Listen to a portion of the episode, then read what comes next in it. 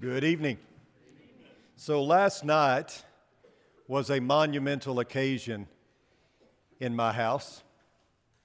I'm 48 years old, and probably for the last 40 years, I've had the same two pillows that I've slept with. The one that I lay my head on looks like a Civil War bandage. I mean, it's been around a while. I mean, it's full of blood, sweat, and tears, literally. And my wife has kind of nicely urged me to change out these pillows for quite some time. I sleep on one pillow, I hug another one. And both of them, as I said, they've been around the block. And so my wife has constantly tried to get me to maybe turn loose of them but I want to sleep well, and I know what makes me sleep well, and it's these two pillows, right? It's hard to get rid of pillows because you don't want to make an adjustment or make a change and, and it not work well for you. Your neck hurts or you don't sleep well. So I've resisted the change for quite some time. Well, last night, she convinced me to go and pillow shop. And uh, I got two new pillows. It wasn't horrible. I made it through the night. It wasn't like the old pillows, but it was still okay. And she asked me, "Are You want to throw away the old ones? No, no, no, not yet. Not yet. Let's, let's keep them on standby just in case this whole pillow change doesn't work out. I'm kind of like Linus with his security blanket. Uh, I, I want to I wanna keep my pillows close just in case because they're my security blanket. Our money's similar, isn't it? Our money and our possessions provide us with security. They, uh, they make it to where we can feel safe that maybe we can relax a little bit because we have enough to retire on or we have enough in the bank for a rainy day. And certainly there's nothing wrong with that, right? But sometimes money or our possessions can occupy, occupy an unhealthy place in our lives, which I think is why God, in His infinite wisdom, saw the need to approach it over and over again in Scripture. The Bible has more to say about money and possessions than almost any other subject. Jesus spoke about money and possessions constantly. 16 of the 38 parables are concerned with how to handle money and possessions. One out of 10 verses in the Gospels, 288 total, deal directly with the subject of money. The Bible offers 500 verses on prayer, less than 500 verses on faith, but more than 2,000 verses on money and possessions. So it's a big deal. Now, personally, I think the best time to give a lesson on giving is when giving is good. And it's really good right now at Oldham Lane. So the elders don't have dollar signs in their eyes. I'm not trying to guilt you or shame you tonight into giving more. You've done great. And we are so thankful for, especially through COVID, how this church gave of their money. So it's not like we're under budget and I've been urged to preach on this. I think that when we talk about loving the church, giving is a part of showing our love to the church, but it's not just about money. And in fact, a sermon on giving really shouldn't focus on money anyway, because giving is about the heart. It's all about the heart. And so that's what we're going to focus on tonight. It's not the giving of our money or the way we handle our possessions, but mainly how our heart is affected by such. It's like the two guys that were stranded on a deserted island. One of them was pacing back and forth, scared to death that they would never get recovered, thinking that no one would ever show up to rescue them. And he was so nervous. But he looked over, and his friend was just sitting there, totally relaxed, just chilling. Nothing was bothering him. And the man looked at him and said, Aren't you nervous? Aren't you scared that no one's going to rescue us? And the man said, Look, I give $100,000 to the church every week. My preacher is going to find me. Just know that I don't need your money. I'm not concerned about money tonight as much as I am the heart and, and what our, our heart is given to and how that affects our giving. You know, when you go to the doctor for a checkup, sometimes he's going to push around on you. He's going to push you in certain places, touch you in certain places, and sometimes it hurts. And so when it hurts, one of two things is the problem.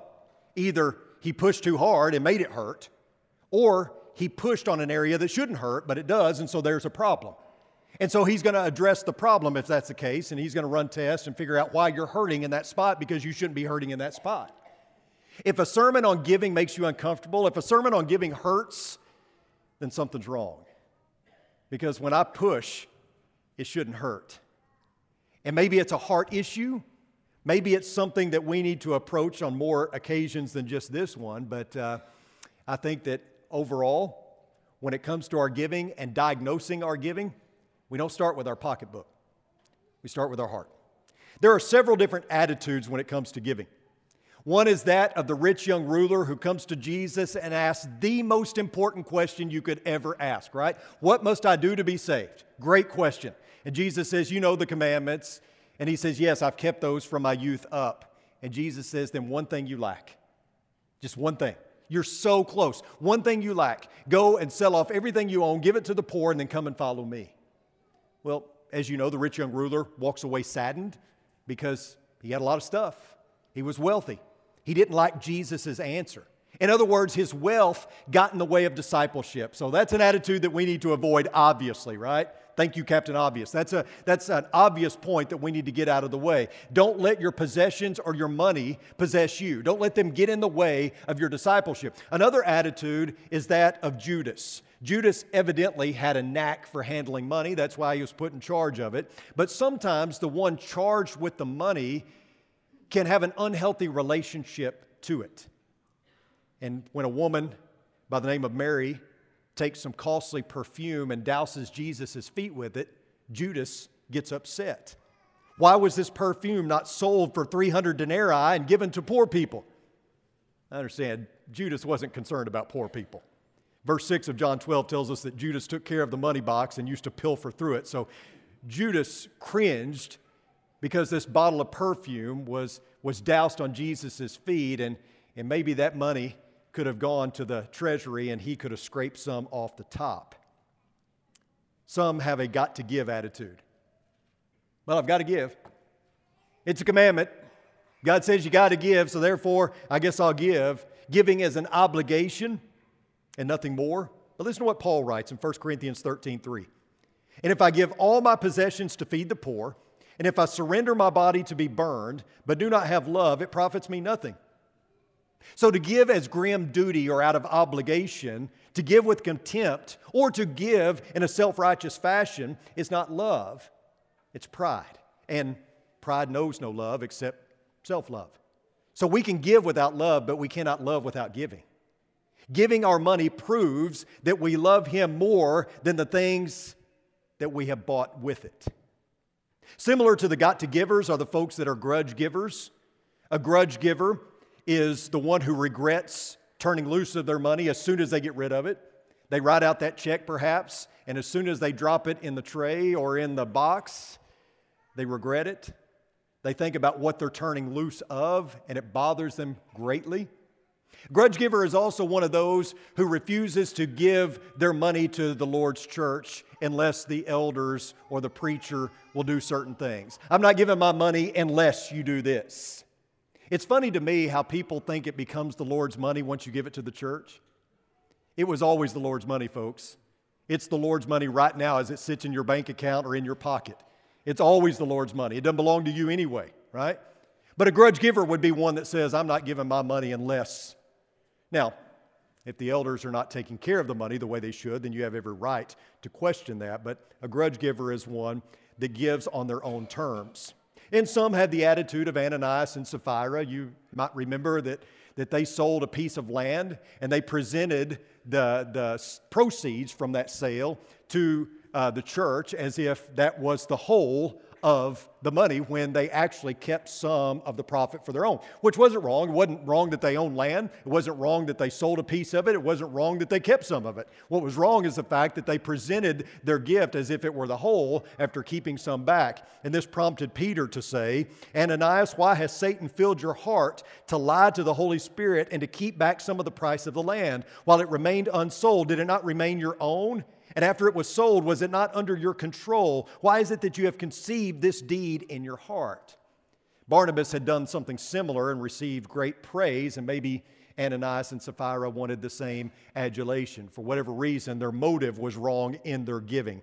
And it just proves the point that we shouldn't give God the credit for our rich and bountiful blessings, go on and on about how much He has prospered us, and yet be unwilling to share those blessings liberally.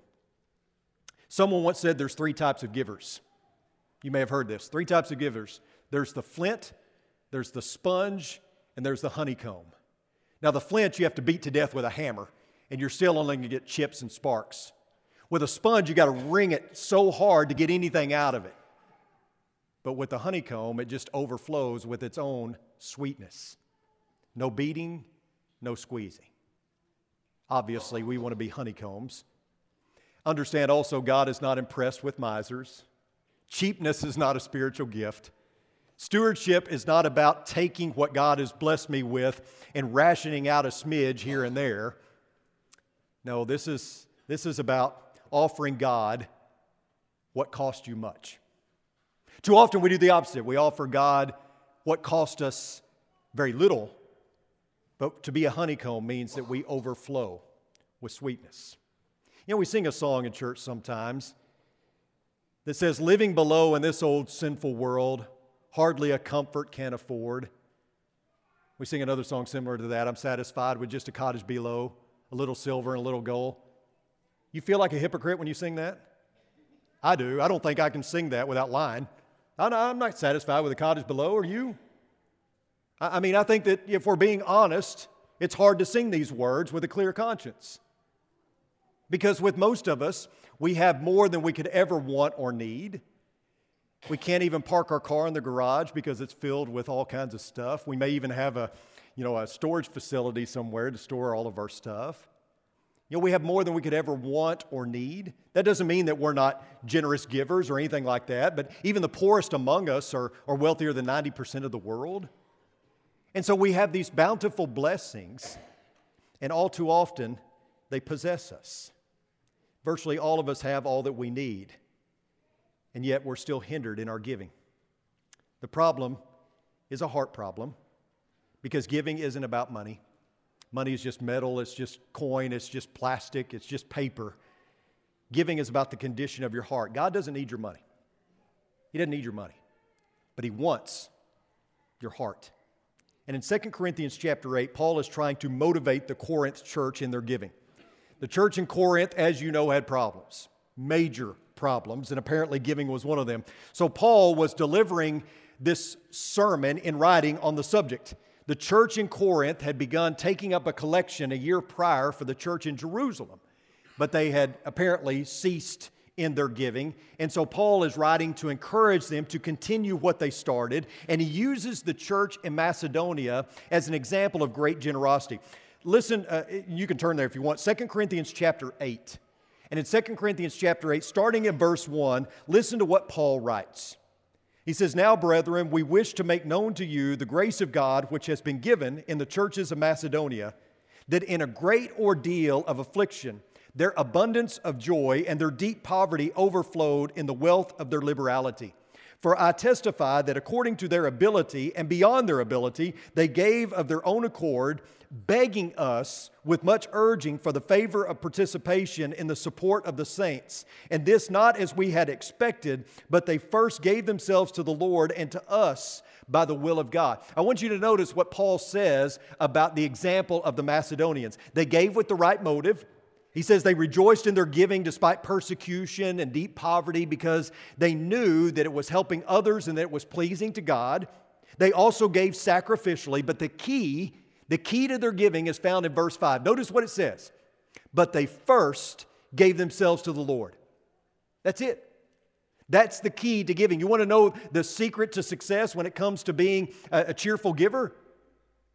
It's giving to God first giving yourself to Him. If you give yourself to God first, then giving becomes less and less of a problem. Those who have trouble turning loose of their money, those who are hindered in their giving, have not given themselves first to God. Because, like I said, it's not the money that's hard. Money is just paper, it's just plastic, it's just coin. It's about a relationship with God, it's about unhindered devotion. It's about not letting your possessions possess you. It's about not letting your money have a stranglehold on your heart. It's, not, it's about not bowing down to the almighty dollar before bowing down to the almighty God.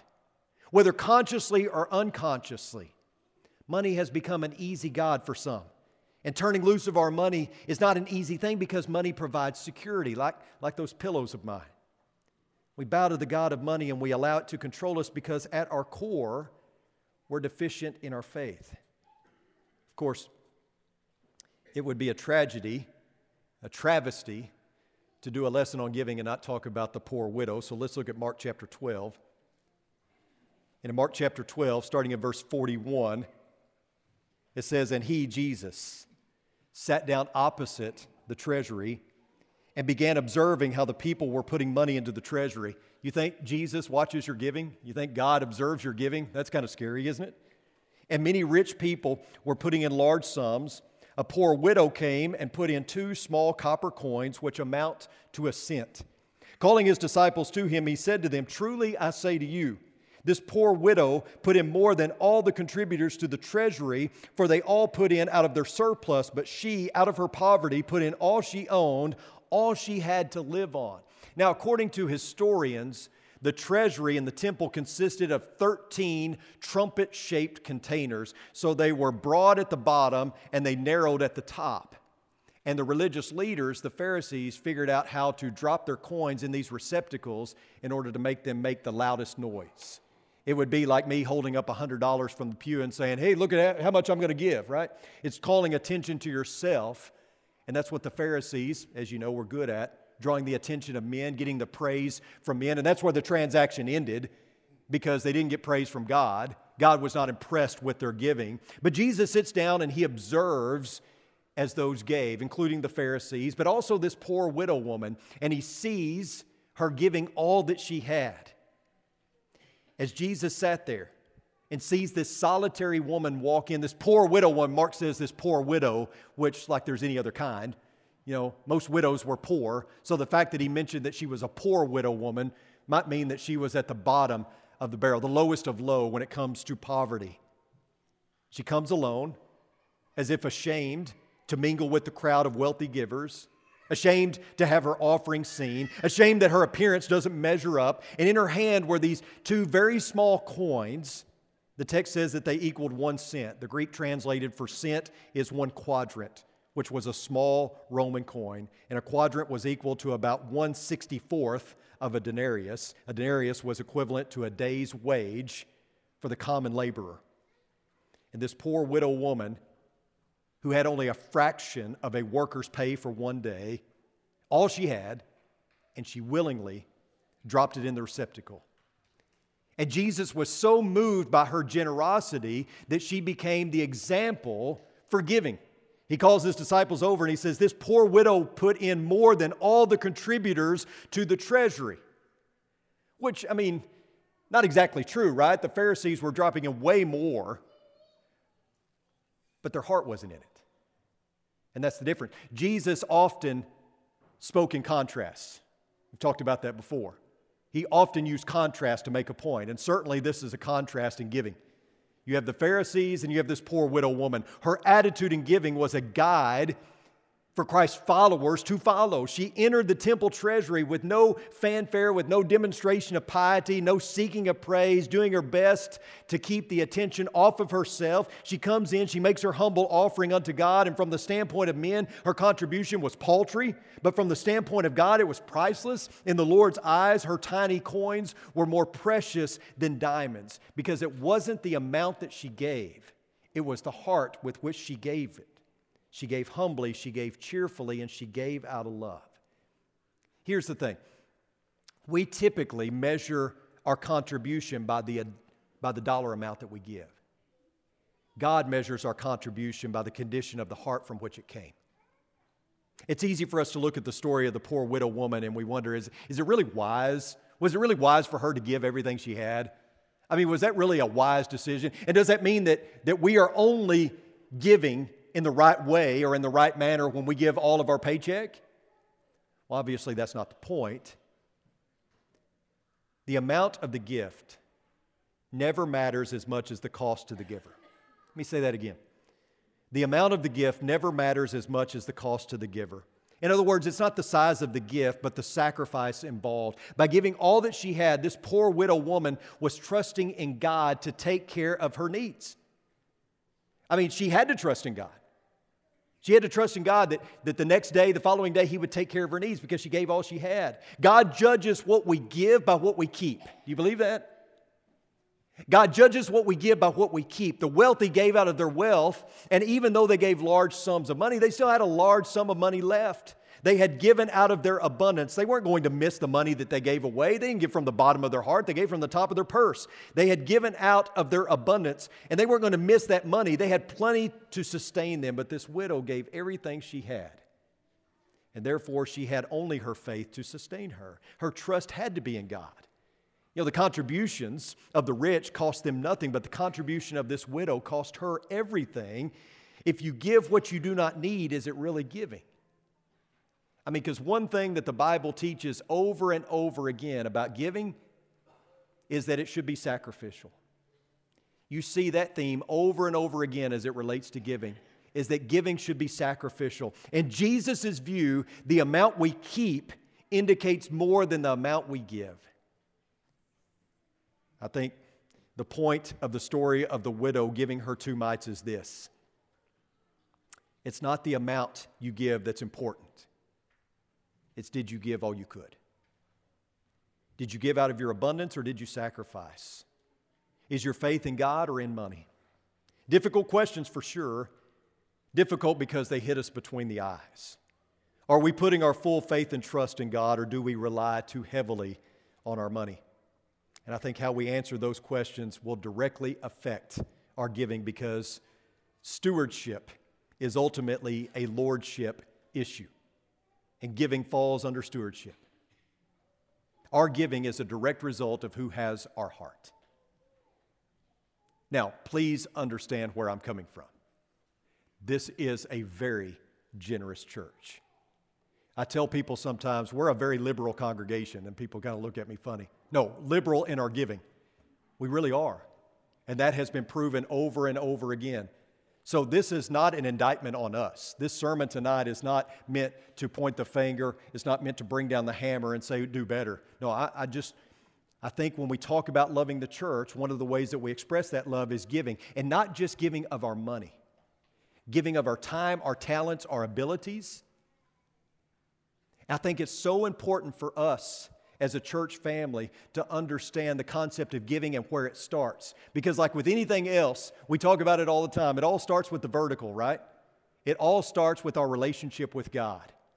If you want to love your neighbor as yourself, you don't start with your neighbor, you start with God. If you want to love your enemies, you don't start with your enemies, you start with God. If you want to be the best husband, the best father, you don't start with your spouse, you don't start with your kids, you start with God.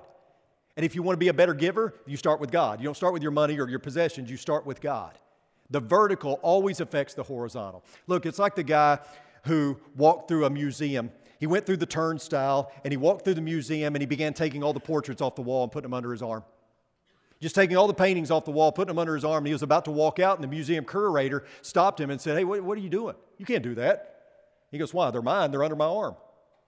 And of course, they call security. Security takes them away from him and escorts him out the same way he came in, with nothing under his arm. And if we were witnessing that, we'd say, What a fool, right? I mean, he should be punished to the fullest extent of the law. But we kind of do the same thing. Yeah, we, we traipse through life believing that this stuff is ours, that we have under our arms, and it's not. We're not owners of anything. You're going to leave this world the same way you came into it, with nothing under your arm. We're managers. And how we manage the stuff that God has placed under our arms says everything about us and everything about our heart. Let's pray. Dear Heavenly Father, thank you so much for our church family. Thank you so much for the blessings that have been afforded to us. Thank you for our money. Thank you for our abilities, for our talents, and may we always use them for you. May we glorify you in our management of those things. And may we always remember that you are the owner of all, including us and may we always give our lives to you. It's in your Son's precious name we pray. Amen. Well, it's been a good day, and I love this church family, and I thank you so much for all that you do for this place and making it great. Let's continue to do so. If we can help you tonight, if you need the prayers of this church family, if you need encouragement, if you are ready to put on Christ in baptism, Jet will tell you the water's pretty cold. We're in the process of redoing our baptistry, so um, but it will get the job done, I guarantee you, and you will be glad you did. So if there's any need that we can help you with tonight, uh, Dave's going to lead us in a song. Why don't you come as we stand and as we sing?